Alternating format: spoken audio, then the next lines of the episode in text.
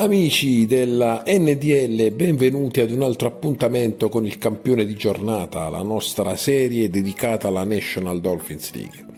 Questa nona giornata va in archivio con uno stravolgimento di classifica dovuto alla contemporanea assenza di ben quattro importanti bomber, cioè il capocannoniere del campionato Zlatan Ibrahimovic, Romelo Lukaku, Cristiano Ronaldo e Ciccio Caputo. Tutto questo ha portato diverse compagini a giocare a ranghi davvero decimati che hanno ovviamente portato alla conseguenza di punteggi molto più bassi.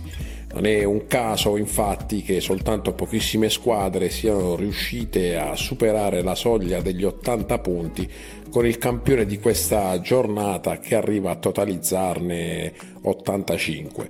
Stiamo parlando di Valerio Vigiano che con la sua fantasquadra all'altro me conquista l'ambito riconoscimento.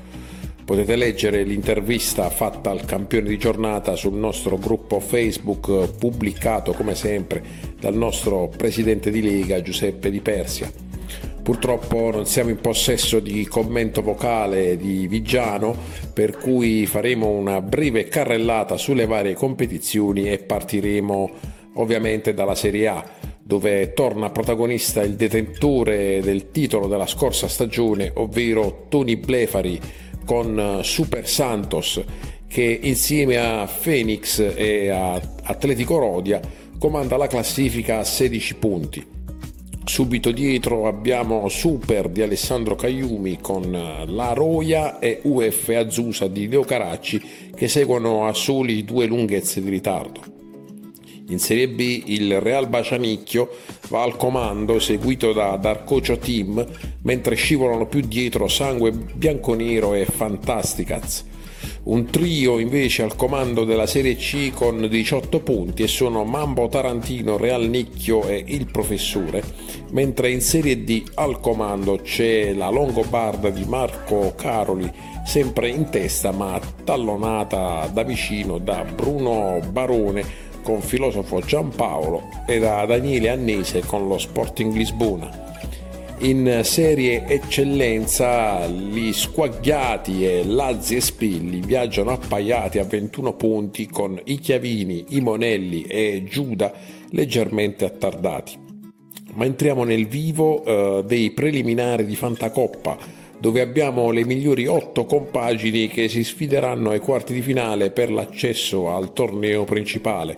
Quarti di finale che vedono delle sfide eccezionali tra squadre che già si sono messe in luce nel corso di queste giornate. La Longobarda di Caroli se la vedrà senza offesa contro Stoccazzo, eh, mentre Bruno Barone affronterà la squadra Vitigno do Brasil.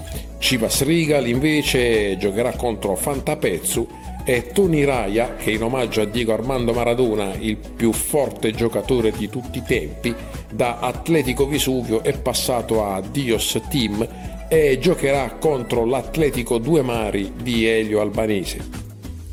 Bene amici, ci aspetta quindi un prossimo turno davvero di fuoco e ovviamente saremo qui a commentarlo come sempre con un'altra imperdibile puntata de Il campione di giornata.